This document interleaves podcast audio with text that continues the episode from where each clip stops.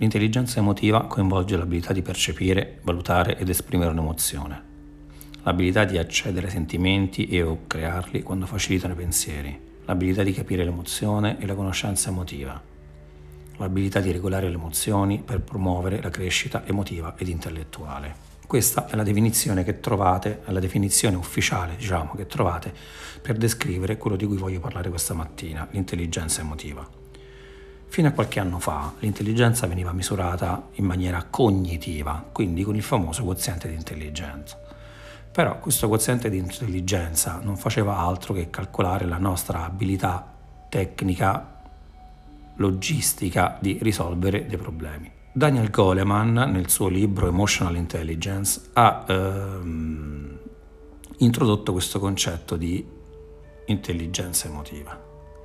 Se negli degli anni Ottanta questo concetto di intelligenza emotiva era un concetto avanguardistico di concepire l'intelligenza, negli ultimi anni francamente è diventato un caposaldo di tutte le scienze sociali e di tutte le, eh, in alcuni casi anche le scienze delle politiche aziendali. Quindi per fare un sunto del, del, del, concetto di intelligenza emotiva. L'intelligenza emotiva non è la nostra capacità di gestire le situazioni in maniera razionale, ma la nostra capacità di poterci gestire in termini emozionali. In questo senso vediamo che l'intelligenza emotiva si sviluppa su quattro punti fondamentali, la consapevolezza di sé e la gestione di sé, la consapevolezza degli altri e la gestione di rapporti.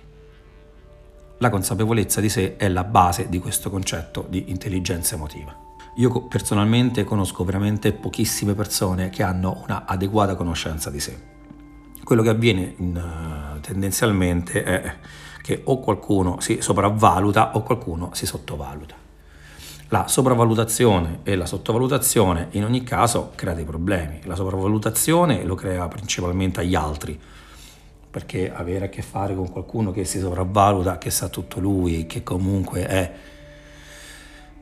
veramente imbrigliato in questioni di ego e di io eh, è, è, complicato, comunque nasconde in sé tutta una serie di insicurezze, tutta una serie di traumi, tutta una serie di, di, di, di problemi non risolti che molte volte si traducono in un, in un in, in tutto fumo e a volte, alcune volte con poco arrosto.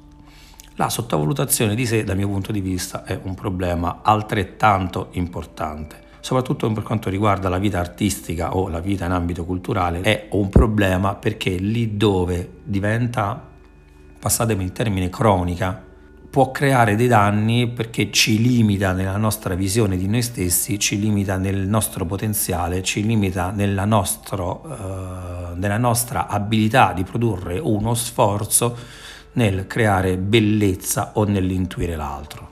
Il terzo punto dell'intelligenza emotiva è la consapevolezza degli altri.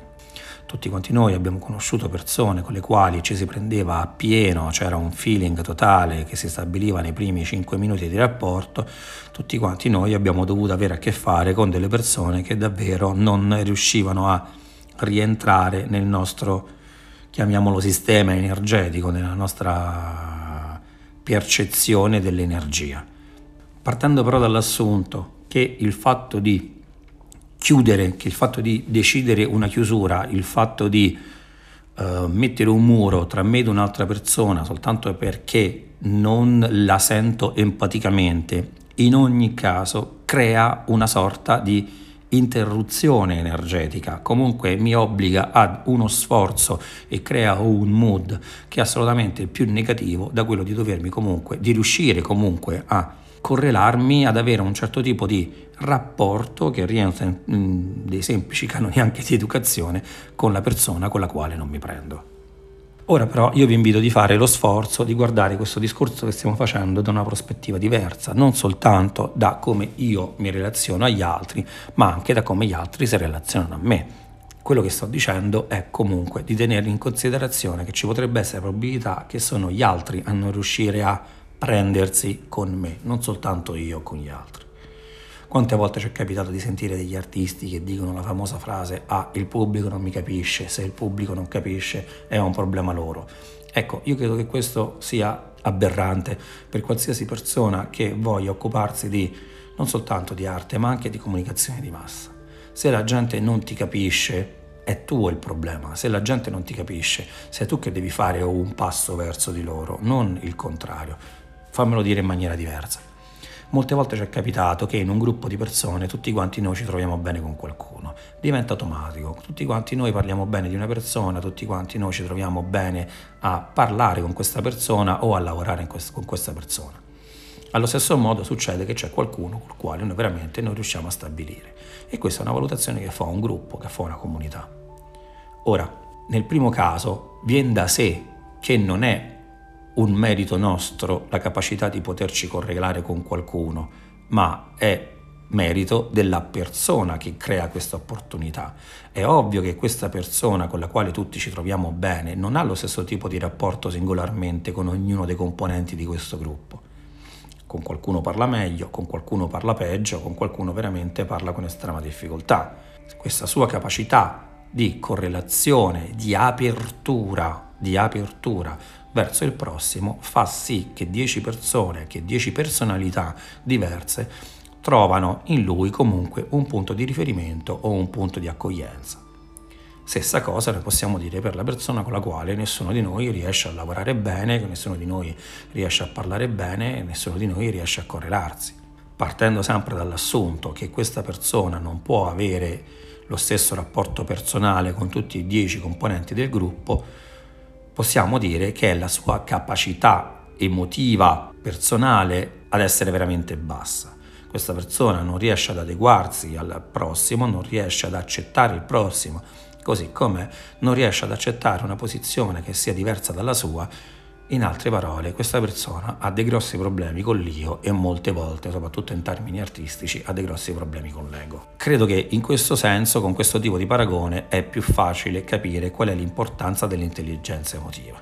Se vogliamo comunicare, se vogliamo entrare in contatto con delle persone e soprattutto se vogliamo entrare in un contatto emotivo, se vogliamo dare emozioni a queste persone, dobbiamo comunque educare noi stessi a comunicare con le emozioni delle persone. Non possiamo pensare, come molte volte avviene, di andare lì e porsi come chi insegna qualcosa a qualcuno. La tentazione di essere lì ad insegnare qualcosa a qualcuno è estremamente comune nelle attività relazionali, lo è ancora di più in quelle culturali, lo è ancora di più in quelle artistiche.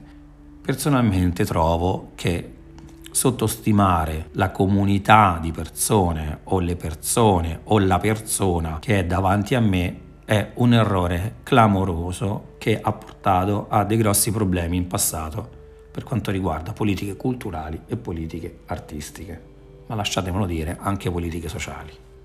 Personalmente penso che oggi più che mai sviluppare la nostra intelligenza emotiva sia fondamentale in un mondo che comunque si nasconde dietro delle comunicazioni virali, in un mondo che si, che si nasconde dietro delle comunicazioni telematiche, in un mondo che ha fatto dei social un mondo parallelo, in un mondo gestito sempre di più da intelligenze artificiali, io credo che riprendere adesso una connessione con la persona, una connessione con l'uomo, sia fondamentale perché questo tipo di attività può aiutarci a riprendere una connessione con noi stessi e con le persone che amiamo.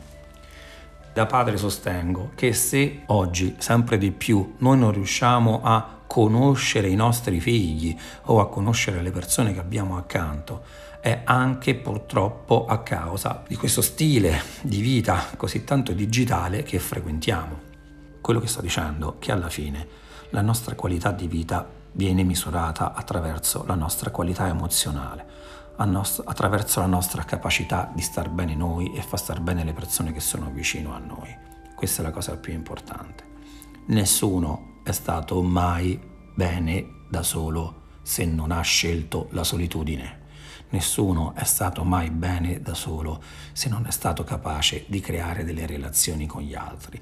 Chiunque chiude all'altro, chiunque chiude all'altro, in realtà sta chiudendo a se stesso.